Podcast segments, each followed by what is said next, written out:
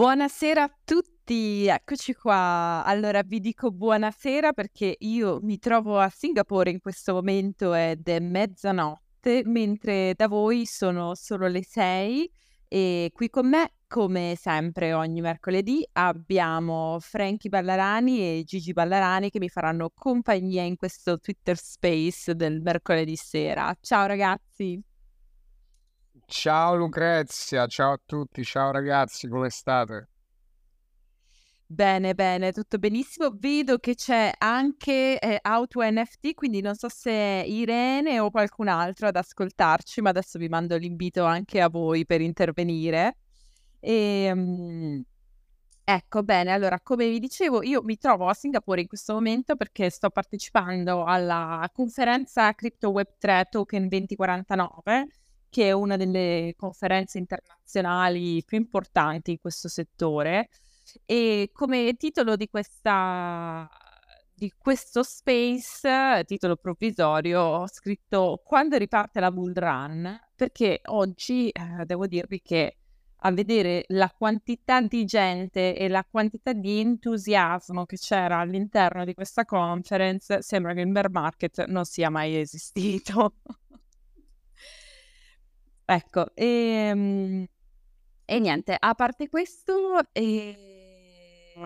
Ma come sta andando questa conferenza? Io sono rimasto a Londra, come sta andando? Quindi entusiasmo molto. Entusiasmo molto, entusiasmo molto, tante, tante, tante persone, ma veramente tanta partecipazione come eh, non ne vedevo a diversi eventi cripto che magari erano stati un po' più, diciamo, un po' più, erano passati un po' più in sordina, probabilmente anche un po' per, diciamo, uh, il momento di mercato. E tanto entusiasmo, eh, ho sentito speech comunque con buone prospettive per il futuro, eh, che sembra che comunque da quello che viene detto da, diciamo, coloro che eh, questo settore un po' lo stanno lo stanno plasmando perché si tratta comunque di una conference in cui eh, stanno partecipando le principali aziende del Web3, perciò abbiamo praticamente tutti gli exchange eh, del mercato eh, internazionale più quelli diciamo dei paesi più asiatici. Abbiamo tutti i principali progetti cripto, da Cardano a Polkadot a Polygon, cioè Tron, ci sono veramente tutti. E, e insomma il morale è abbastanza alto e da quello che io ho sentito il, a partire da metà del 2024 sono tutti molto positivi. E oggi, addirittura durante la conferenza, eh, c'è stato l'annuncio eh, da parte del CEO di Telegram che eh, in collaborazione con la Tone Foundation Telegram integrerà all'interno della sua app un wallet crypto self-custodial per i suoi oltre 800 milioni di utenti. Aiuto, gli scammer Telegram adesso avranno accesso diretto anche ai soldi. e insomma hanno fatto questo mega annuncione questo pomeriggio e addirittura da novembre questa funzione comunque dovrebbe essere disponibile a livello mondiale. E poi cos'altro? Eh, per la prima volta ho visto lo stand di WorldCoin, quindi eh, avevano tutto il loro spazio. Ah. Eh, sì, tutto il loro spazio dedicato con, eh, con tre orbital a disposizione, neanche... E, e, a, e, a, e a, fare la guardia agli orbital No, ma neanche ve lo dico che ovviamente erano lì a raccattare scansioni di corne come se piovesse, comunque l'obiettivo raccattare il bulbio esatto l'obiettivo di questi tre orbital che erano lì appena ti avvicinavi eh, era appunto farti scaricare l'applicazione e, um, e farti um, e farti registrare esatto esatto ma vuoi raccontare anche un attimino cos'è questo Warcoin? Facciamo pure un po' di pubblicità? Allora, Era, è curioso io l'Hector penso, di quando gli ha chiesto io informazioni. penso che probabilmente siate eh, voi due le persone più adatte, tu Gigi e tu Frankie, le persone più adatte a spiegare che cos'è WorldCoin, perché da un certo punto di vista è un po' il competitor del progetto cripto che gestite voi, quindi eh, sicuramente sapete dare un overview più completa eh, su WorldCoin rispetto magari a un overview che riesco a darvi io adesso.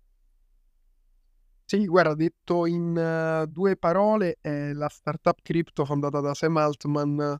che non so se ha preso ispirazione da Udi, che è il nostro, il nostro progetto su cui lavoriamo da anni, ma sicuramente hanno più capitali perché hanno fatto un fundraising per partire con 100 milioni e poi appunto c'è Sam Altman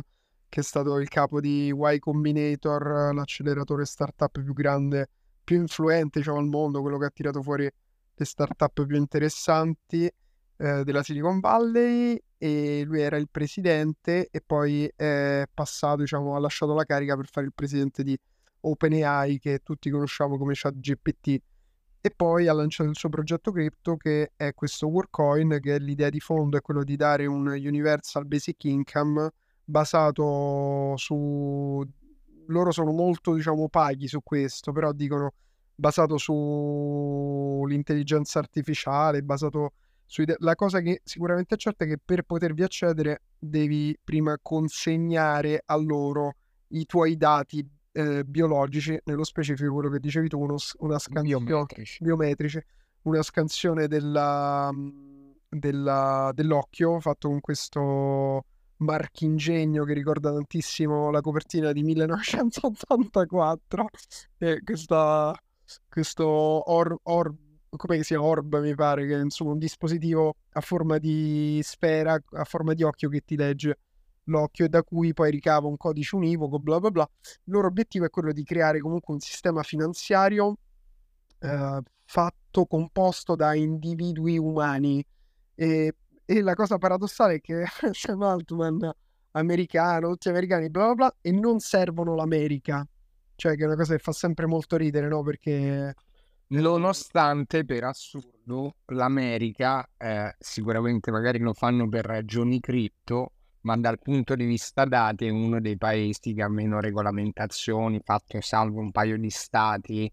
sulla questione dati. Quindi è come dire, lo fanno in Europa, quando, dove tra virgolette, è il paese più sensibile, con più giuris- giurisprudenza e leggi e tutela sui dati personali e l'ORB, diciamo, è la gestione di dati biometrici che sono unici e immodificabili, quindi non è un dato, diciamo, poco sensibile, anzi è estremamente sensibile, ma non lo fanno in America dove eh, non c'è questa questa severità nella giurisprudenza, quindi anche questo in qualche modo fa riflettere.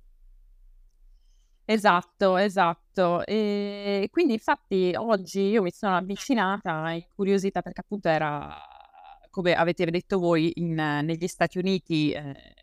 loro in questo momento non stanno facendo queste scansioni perché appunto non possono, anche in Europa eh, hanno trovato qualche resistenza, da quello che so io eh, hanno cominciato a raccogliere dei dati in Spagna e a Londra, ma si sono poi dovuti fermare perché appunto per questioni di privacy e gestione dei dati, GDPR. Tra l'altro Lucrezia, non so se sai che loro hanno iniziato il loro viaggio, motivo per cui sono ultra contestati, ma eh, c'è pure un mio amico che lavora in Workcoin e loro hanno iniziato il loro viaggio dall'Africa e dai paesi poveri, quindi e mi racco- raccontava, ci raccontava Yagi l'altra sera a cena che era tornato appunto dall'Africa che hanno appena bandito pure dal, dal Kenya, mi pare, dove era lui. Dal Kenya hanno appena bandito Warcoin e quindi c'erano tutte queste perché se no vedevi questo ammasso di gente che per ovviamente 2 euro che per noi non sono niente per loro eh, si vanno a dare tutto quello che gli chiedono e quindi c'è stato pure questo mega sfruttamento eh, de, del, dei paesi del terzo mondo per raccimolare i numeri eh, per il lancio. E quindi comunque ecco oltre alle dinamiche poco chiare con cui vengono gestiti, vengono gestiti i dati c'è anche questa strategia che sicuramente è stata molto contestata, però diciamo che sono proprio andati dove la gente ti dà qualsiasi cosa per due lire, quindi è proprio un approccio che stanno avendo. Comunque, infatti, diciamo, volevo aggiungere una cosa, una delle diciamo, discussioni che avvengono sul mondo dei dati, mondo privacy, eccetera, eh, gira proprio intorno al fatto che molto spesso eh, in molti servizi, molta tecnologia sta proprio facendo leva su, sulla povertà o comunque sulla disparità eh, economica, nel senso che se tu hai soldi ti puoi permettere la privacy, se non li hai non te la puoi permettere, anzi eh, vieni in qualche modo catturato da eh, logiche tipo questa in cui ti, ti prendono dati eh, e poi non sai neanche come li utilizzano, in che contesti, eccetera, eccetera. Quindi da questo punto di vista è interessante anche aver visto che la loro strategia proprio non è stata andare nei, nella benestante Silicon a bootstrappare, a bootstrappare l'orb, ma sono andati dall'altra parte del mondo in una parte, diciamo, sicuramente non eh, ricca come la Silicon o come gli Stati Uniti, anzi che addirittura gli non vanno a toccare quindi comunque molto controverso. E poi ti passo subito la parola Lu, l'unica cosa che volevo aggiungere è interessante perché tocca delle tematiche comunque che piano piano da futuristiche stanno diventando attuali sempre di più uh, e anche le tematiche di artificial intelligence e didattica, una cosa che facciamo anche noi in UDI. Eh, la cosa interessante sia da spettatore e cambiando cappellino anche da competitor eh, di Warcoin è il fatto che lo stanno facendo in un modo estremamente, diciamo, eh, io direi distopico, però togliendo il carattere, diciamo, di critica, diciamo, molto dall'alto verso il basso. Quindi è come dire, hanno la loro tecnologia fatta in casa, le loro condizioni, eccetera, e tu poi opt-in e basta, non hai altre, diciamo, possibilità di interagire con questo eh, ecosistema o con questa eh, azienda per il momento, anzi di più perché se ci interagisci come ha fatto Lucrezia all'evento. Ecco, infatti eh, io consapevole, conscia appunto di tutto questo che voi avete detto e consapevole della situazione privacy in Europa, eh, giustamente curiosa mi sono avvicinata e, e ho domandato appunto, ho domandato se potevo fare qualche domanda ai ragazzi presenti lì del team per... In realtà ho chiesto di farmi spiegare appunto come funziona l'ORB, come funziona tutta la gestione dei dati, tutto quanto, e la risposta è stata assolutamente no, non abbiamo il permesso di parlare né con la stampa né con i media né con i content creator, non si potevano neanche fare video mentre loro spiegavano questa cosa e facevano vedere tutto il processo, tanto per dirvi. Quindi uh, io non ho potuto, l'unico video che sono riuscita a... Me l'hai rubato con gli occhi. Esatto, l'unico video che sono riuscita a fare è stato questo piccolo video che ho pubblicato oggi qui sul profilo di Cryptoland nelle stories su Instagram. Vi ho appena mandato eh, nei commenti dello space una foto dell'orb. E, e, quindi appena arrivata lì, la prima cosa che hanno cercato di farmi fare è stato ovviamente scaricare l'app e farmi fare un profilo. Ma te la facevano girare la scannerizzavano l'occhio. No, non c'era ruolo da girare per vincere gadget. No, no, no. Però eh, dal mio telefono penso a causa del fatto che comunque un telefono italiano eh, non mi era permesso utilizzare l'app, quindi l'ho potuta scaricare ma non ho ma potuto creare... di scannerizzare? No, sinceramente ho avuto un po' di remore quando... non ti si può lasciare da sola. Eh, però comunque non l'ho potuto fare, ma mi hanno fatto vedere l'app, l'app dall'interno e quello che mi hanno spiegato è appunto che all'iscrizione eh, ti vengono dati tre token, se non sbaglio, che eh, comunque a livello di cioè, il valore in questo momento fatemi vedere quanto vale Workcoin, ma comunque non è, non è una cifra esorbitante a livello proprio di, di eh, diciamo di numeri e poi ogni due settimane all'interno dell'app ci sono appunto dei drop in cui ti droppano altri token. E ehm, la cosa che mi ha... Sì, adesso vale 0,0094. E, e, appunto la cosa che un po' mi ha lasciato interdetta è stato il, il muro a livello comunicativo, soprattutto perché appunto eh, raccontandosi come un'azienda che vuole creare uno UBI, quindi un Universal Basic In- Income basato eh, appunto sulla verifica che le persone siano persone reali, che l'identità sia un'identità reale, non un bot e io penso che fare awareness o comunque riuscire a eh, spiegare come funzionano queste cose, avere trasparenza su questi punti eh, sia la cosa più importante e invece c'è stato un grosso muro da quel punto di vista. Ma una, una curiosità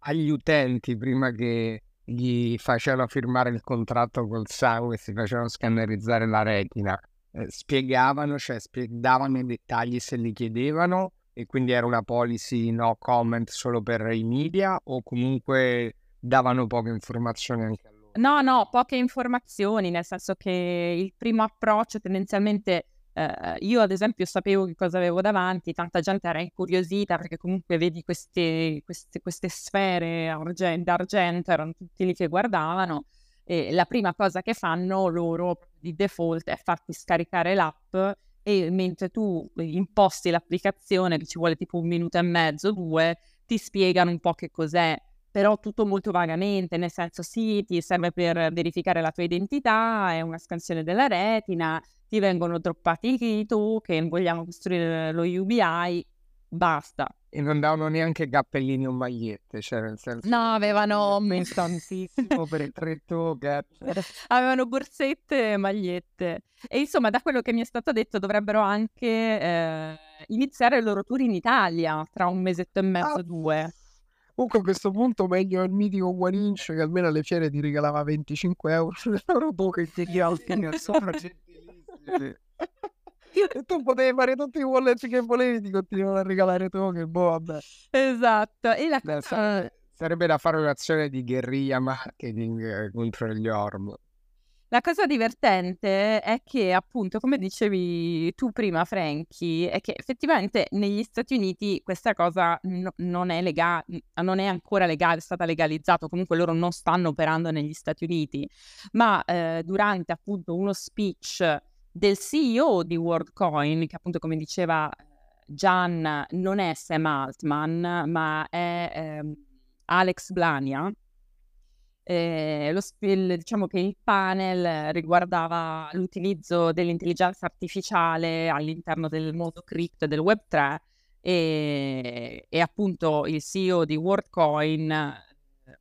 spingeva il fatto che eh, WorldCoin permetterà di creare anche sistemi di governance più democratizzati che permetteranno alle persone di avere, diciamo, eh, un'influenza anche all'interno di quelli che sono sistemi e aziende che prendono decisioni eh, molto importanti per la vita dei cittadini. E ha portato proprio eh, l'esempio di ChatGPT dicendo che in questo momento eh, ChatGPT è formata da un team di 40 persone, 40 sviluppatori che lavorano eh, a San Francisco nella Silicon Valley eh, e sono loro a decidere e diciamo invece nel futuro saranno eh, le persone a decidere un po' come eh, diciamo andrà lo sviluppo eh, di questa azienda, un po' come una DAO diciamo. Peccato che negli Stati Uniti WorldCoin non possa in questo momento essere divulgato né utilizzato, di, eh, diciamo, possano scansionare le reti nei cittadini americani. Quindi è un grande punto di domanda ancora. Ma ciao Lucrezia, io sono Gabri di NFT. Ciao Gabri, non so mai se, se aspettarmi Irene o se aspettarmi te. esatto. Oggi ci sono io. Sì, sì, ma io sono curioso invece di sapere adesso, cioè c'era della gente appunto che, stava, che si è scannerizzata la retina, perché cioè anche solo come mh, mm, proprio atto, cioè un conto è scaricare l'app, eh, eccetera, eccetera, ma scannerizzare la retina è qualcosa anche proprio di, non so, macchinoso, poi un po' spaventoso. Allora, guarda, il processo in realtà è molto veloce perché eh, scarichi l'app velocemente, si setta molto velocemente e in veramente due minuti hai fatto tutto, hai scaricato l'app e ti hanno scansionato la retina. E sì, c'era molta gente che lo faceva. Io penso che tante persone appunto eh, incuriosite,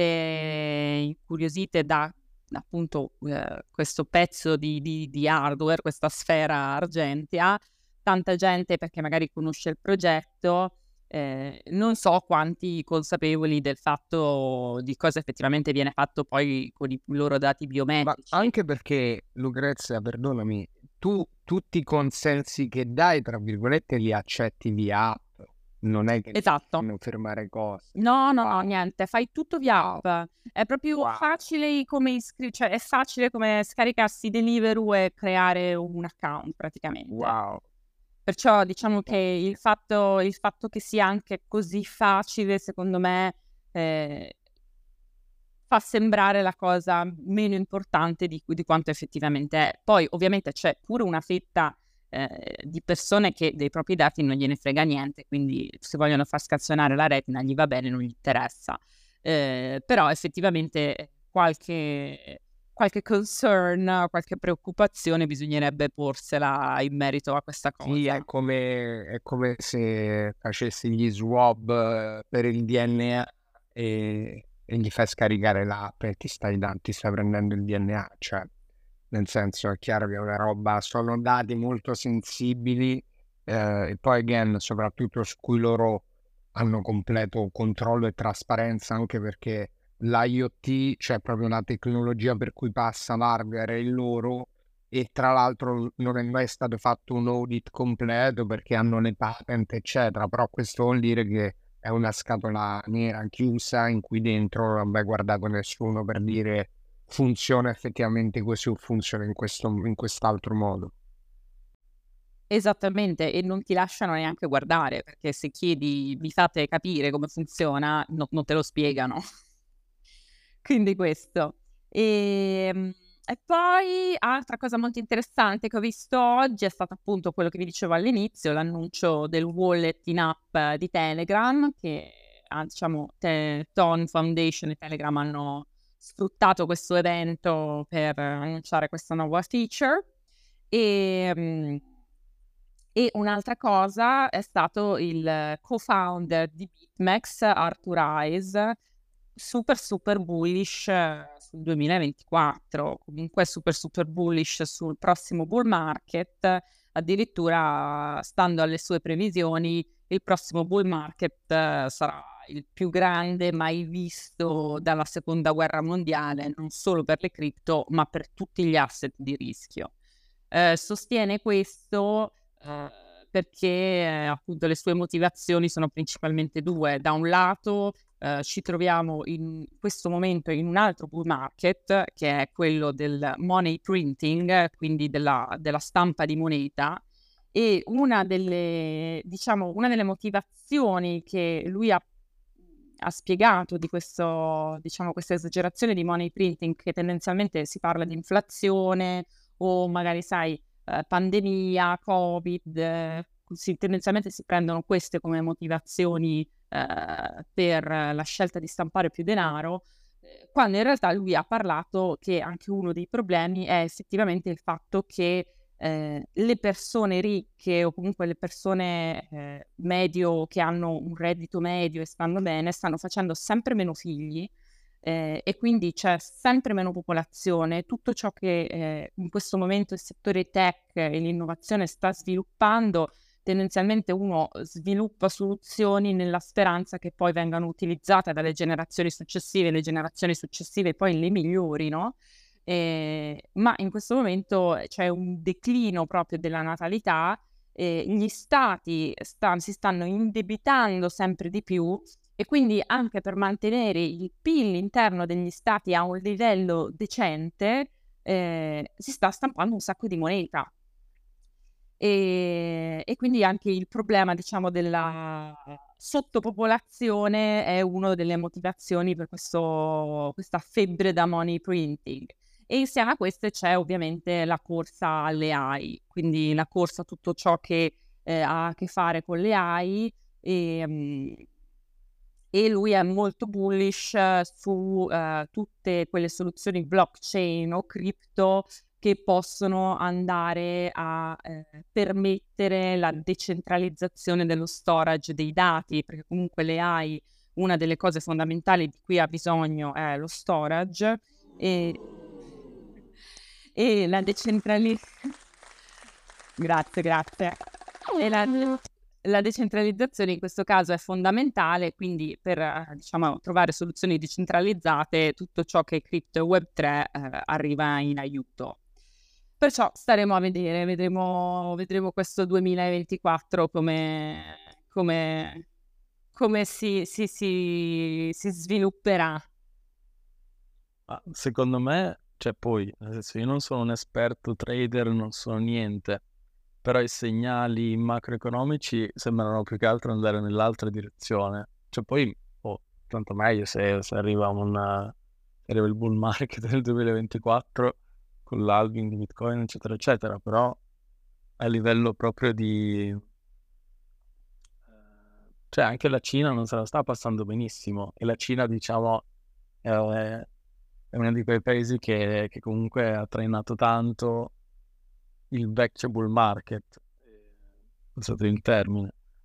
Quindi, boh, chissà, se è così tanto meglio, però...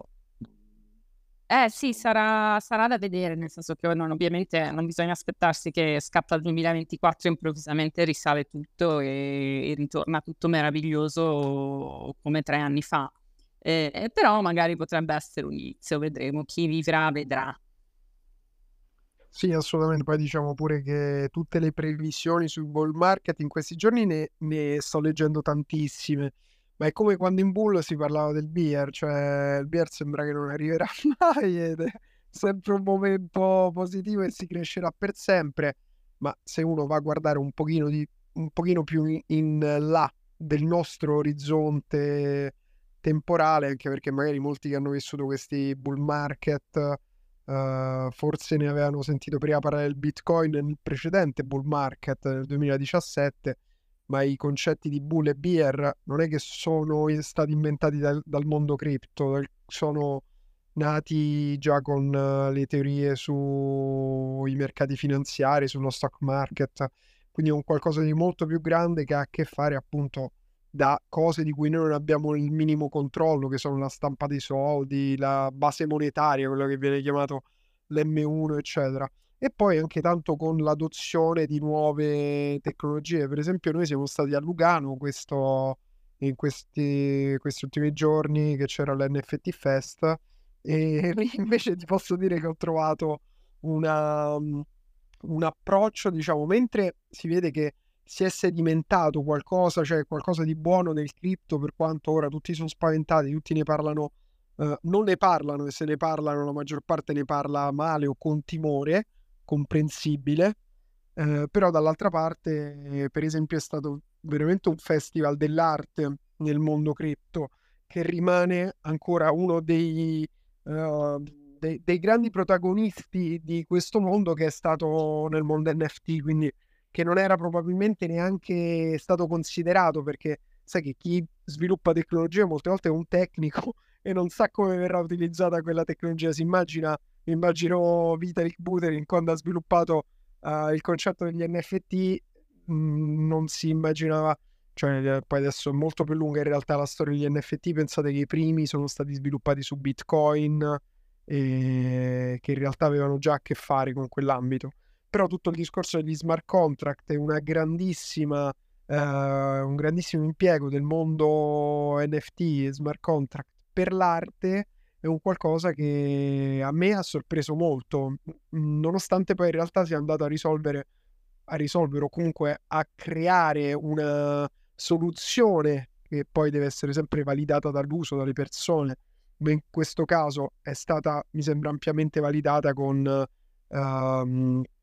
con uh, opere battute a milioni dalle case d'asta più grandi, quindi c'è proprio non solo c'è stata, ma c'è una corsa dell'arte a tutti questi nuovi baluardi, quindi dal metaverso agli NFT e poi il gaming anche, eh, quindi tutto quest'altro mondo che è stato sbloccato eh, o comunque è stato upgradato dal mondo del crypto e degli NFT. Quindi quello che volevo dire è che al di là diciamo di questi ambiti in cui il mondo NFT ha trovato proprio una sua adozione nativa e secondo me molto utile, dall'altra parte ho, ho, ho sentito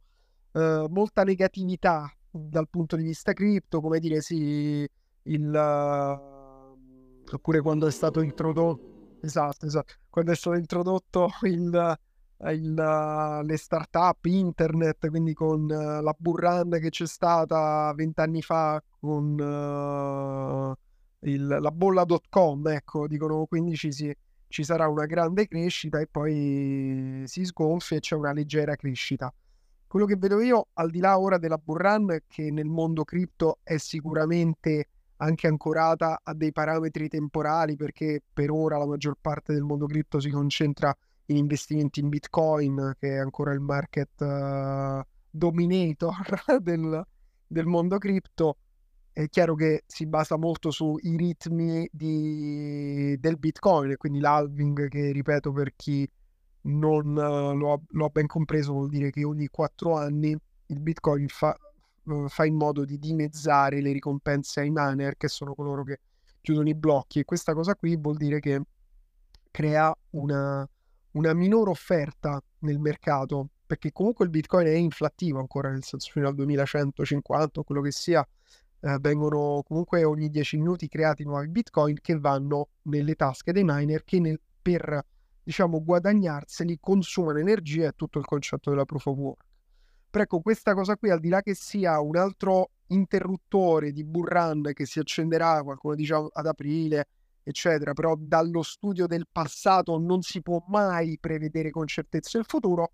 ma si possono avere delle indicazioni. Il parametro pure che dobbiamo considerare è che il punto massimo del mercato di solito è arrivato un paio di anni dopo, un anno e mezzo dopo uh, l'halving. Quindi generalmente i bull market partono dopo un po' che c'è l'halving, almeno storicamente, e per arrivare a un top del mercato un paio d'anni dopo,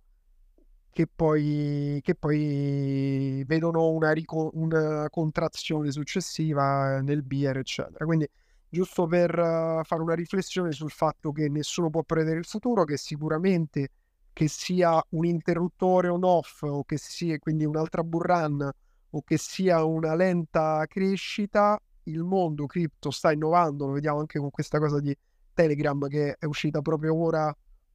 e tu ci porti dalla fonte perché è dove è stata annunciata. Cioè, vediamo che tutti quanti stanno mettendo un piede nel mondo cripto, c'è cioè pure chi dice che ora è BlackRock e le grandi istituzioni che stanno tenendo il prezzo del cripto basso per uh, farne man bassa, per accumulare, ma quello che sia il motivo più o meno reale, che poi nessuno sa in realtà veramente tutte le dinamiche che ci sono dietro, il concetto è che noi siamo qui a parlarne con pochi ascoltatori, ma è un qualcosa che eh, sta crescendo, che sta vedendo proprio un nuovo modo di svilupparsi, di sviluppare imprese, di sviluppare idee, che in questo momento premiano soprattutto i progetti che lavorano propriamente sul cripto, quindi i progetti che costruiscono i layer 2, i progetti che fanno le blockchain, se vedete sono i più grandi, gli exchange, le monete degli exchange sono i più grandi, però iniziano ad affacciarsi al- anche altri sistemi che iniziano a utilizzare come piattaforme finanziarie alternative, come questa Workcoin, che alla fine si tratta di un sistema finanziario che ha la promessa di dire tu ti registri e noi ti diamo un po' di soldi gratis e poi ti passi i soldi tra tutti gli utenti, cioè anche loro vogliono rifare un sistema finanziario. Ma da quello che stiamo vedendo, in realtà ogni azienda potrà in futuro creare un asset digitale come oggi crea uh, magari una, un'azione, no? un'azione da mettere sul mercato. Sono cose molto diverse, esistono utility, non sto parlando di security, ma anche quello secondo me entrerà e, e una lenta adozione, una adozione che va a onde di entusiasmo e terrore. Non so quale sia quella migliore, ma sicuramente è una direzione che il mercato sta percorrendo. Cioè, nonostante i prezzi, che purtroppo c'è da dire che è la, l'unico parametro con cui la maggior parte delle persone si orienta nel mondo cripto, sono i prezzi del bitcoin, i prezzi dei token ma non è in realtà il vero indicatore di questo settore. Infatti, è altro interessante, andando proprio a guardare il Bitcoin, che è il più grande, andiamo a vedere in, i wallet che hanno accumulato numeri grandi di Bitcoin e vediamo che sono in all time high chi grandi wallet di Bitcoin, eh, sono in all time high eh, la, il, come si chiama l'hash rate che sarebbe il rate adesso uso parole improprie però diciamo del, che sono dei parametri di utilizzo poi del, delle blockchain quindi per me è molto interessante fare un overview al di là di quando ci sarà la blockchain, la, la blockchain scusate, la bull run, quando ripartirà, che sono sempre titoli accattivanti ma che lasciano il tempo che trovano. Eh, è giusto notare anche un mega trend in cui le blockchain, per quanto gli sciacalli dell'attenzione continuano a dire che è tutta fuffa, devo dire che in tanta fuffa in realtà c'è tanta tanta tanta concretezza. E guardiamo Telegram che nasce proprio come eh, sostituto più libero e, e più operativo di, di, WhatsApp che inserisce un suo wallet crypto. Credo che sia una cosa che vedremo sempre più spesso. Scusate per... Uh, mi sono preso un po' di spazio. Ho visto che Frankie voleva commentare, voleva dire qualcosa. Sì, sì, allora sarò breve proprio un paio di punti. Shout out per Lugano, nel senso che è stato è sempre bello Lugano perché effettivamente c'è una community, eh, non voglio generalizzare, però c'è una community di addetti ai lavori che è estremamente, diciamo, tecnico-operativo, cioè gente che fa cose, costruisce cose, che sia da tecnologia o in qualche modo connettere istituzioni a questo mondo eh, portare questo mondo nel mondo atomico, eccetera. E, e quindi è sempre piacevole perché non è, eh, non è, diciamo, uno di quegli eventi in cui c'è la FOMO per raccogliere soldi e tutti che dicono cazzate, ma diciamo molto maturo anche perché comunque è una community che fa eventi da penso ormai quasi dieci anni. Eh, super interessante da quel punto di vista, interessante anche dal punto di vista diciamo NFT e arte, perché again anche un po' per la maturità e magari anche la, la ricchezza del contesto eh, ho visto e credo valga anche per Gian abbia avuto modo di vedere eh, un mondo NFT applicato all'arte eh, estremamente diciamo eh, avanzato e integrato del tipo che una collezione NFT privata allestita a mostra e in più arricchita da artistiche in qualche modo, dato perché alla fine la mostra erano degli schermi con, con un'immagine dentro, ok? Però quindi data quella come opera, arricchita anche quindi anche in collab con artisti che sono molto atomici per raccontare un po' lo spirito. Quindi è stato figo vedere, cioè non solo le scimmie a 200k, ma in qualche modo una tecnologia che si inserisce proprio e diventa, eh, diciamo, indistinguibile dalla, dallo, dallo stadio precedente del mondo dell'arte. Cioè, molto bello, estremamente integrata, quindi quello molto figo. E l'altra cosa interessante, come diceva Gian, è che comunque al netto del, diciamo, dell'impatto che può aver avuto a livello storico o, o ha e avrà la macrofinanza, la macroeconomia, se c'è la guerra, se printiamo soldi, non li printiamo, eccetera, la cosa interessante è che comunque la, secondo me l'innovazione cripto eh, e quindi in qualche modo anche la, la, cosiddetta eventuale potenziale bolla delle cripto è molto diversa dalla dot com bubble perché la dot com bubble era un'innovazione tecnologica ma la cui fruizione si appoggiava sulle eh, stock quindi su tutto il mondo della finanza tradizionale eh, e all'epoca anche meno avanzata perché meno distribuita eccetera le cripto è una innovazione al quadrato, perché da una parte è proprio un nuovo tipo di fare tecnologia, un nuovo modo, eccetera. Dall'altra si porta dietro anche un nuovo modo di accedere alla finanza. E le abbiamo visto con, diciamo, le microwave di Bitcoin eh, e di Memcoin questa, questo aprile, quando anche una roba piccola però riesce a catalizzare l'attenzione mondiale tipo Pepe che è una roba che non ha senso, non c'è la bull, c'è tutto contro, però è come dire, proprio per le caratteristiche intrinseche che ha la tecnologia, permette tanta innovazione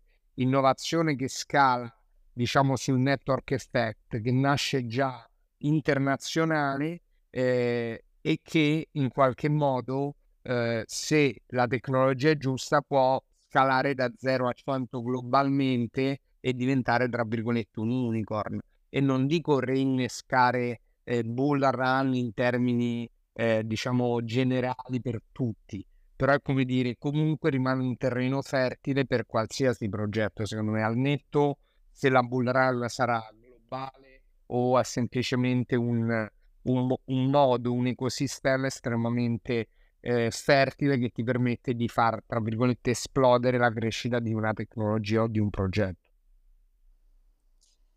Molto interessante perché insomma dai feedback eh, vostri che siete stati all'NFT Fest a Lugano, come eh, da quello che ho potuto sentire io oggi alla Token 2049, eh, mi sembra che nonostante il, il momento comunque di mercato, eh, chi sta costruendo e chi, diciamo, i builder del settore vedono opportunità dove, eh, diciamo, nel proprio settore di competenza, nel proprio vertical di competenza, quindi chi sta costruendo sta continuando a costruire eh, per, diciamo, quando ci saranno i giorni migliori. Assolutamente, anzi io vedo anche molta, tra virgolette, maturità nel, nel modo di costruire perché c'è meno hype, quindi è meno, tra virgolette, fatto per, eh, per attirare capitali, ma è più fatto in qualche modo. Sicuramente c'è una contrazione, quindi una contrazione vuol dire da un certo punto di vista anche un'ottimizzazione, no? Eh, e dall'altro però c'è anche un cercare di connetterla il più possibile all'economia reale che non sta subendo lo stesso, diciamo, eh, drawback che ha subito il mondo della finanza o delle cripto. Quindi è, è interessante. Bene, allora io, io ragazzi chiuderei questa puntata qui, qui è quasi l'una e domani alle 9 del mattino c'è Sam Altman che parlerà, che parlerà all'evento. Uh, ci sarà lui, ci saranno i gemelli Winklevoss, ci sarà Brett Garlinghouse, quindi mi aspetta una giornata bella piena e direi che per oggi possiamo chiudere qui. Però domani ci fai un resoconto della giornata. Certo, assolutamente. Beh, potremmo anche fare una micro maratona per raccontare l'evento. Eh? Eh, esatto, esatto. Tanto eh, comunque per chi è interessato a seguire quello che succede, io continuerò a twittare quello che ascolto e quello che diciamo riesco a, a,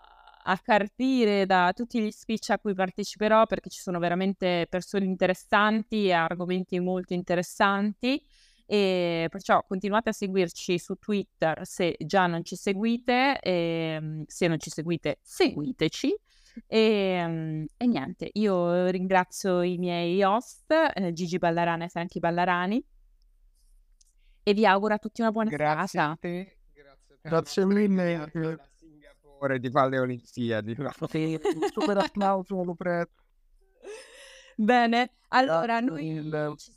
ma figuratevi, grazie a voi. Noi ci sentiamo con il nostro Twitter Space mercoledì prossimo, eh, sempre indicativamente verso le 7, 6 o 7. Vi teniamo aggiornati comunque sull'orario e sulla pagina Instagram ufficiale di Cryptoland Podcast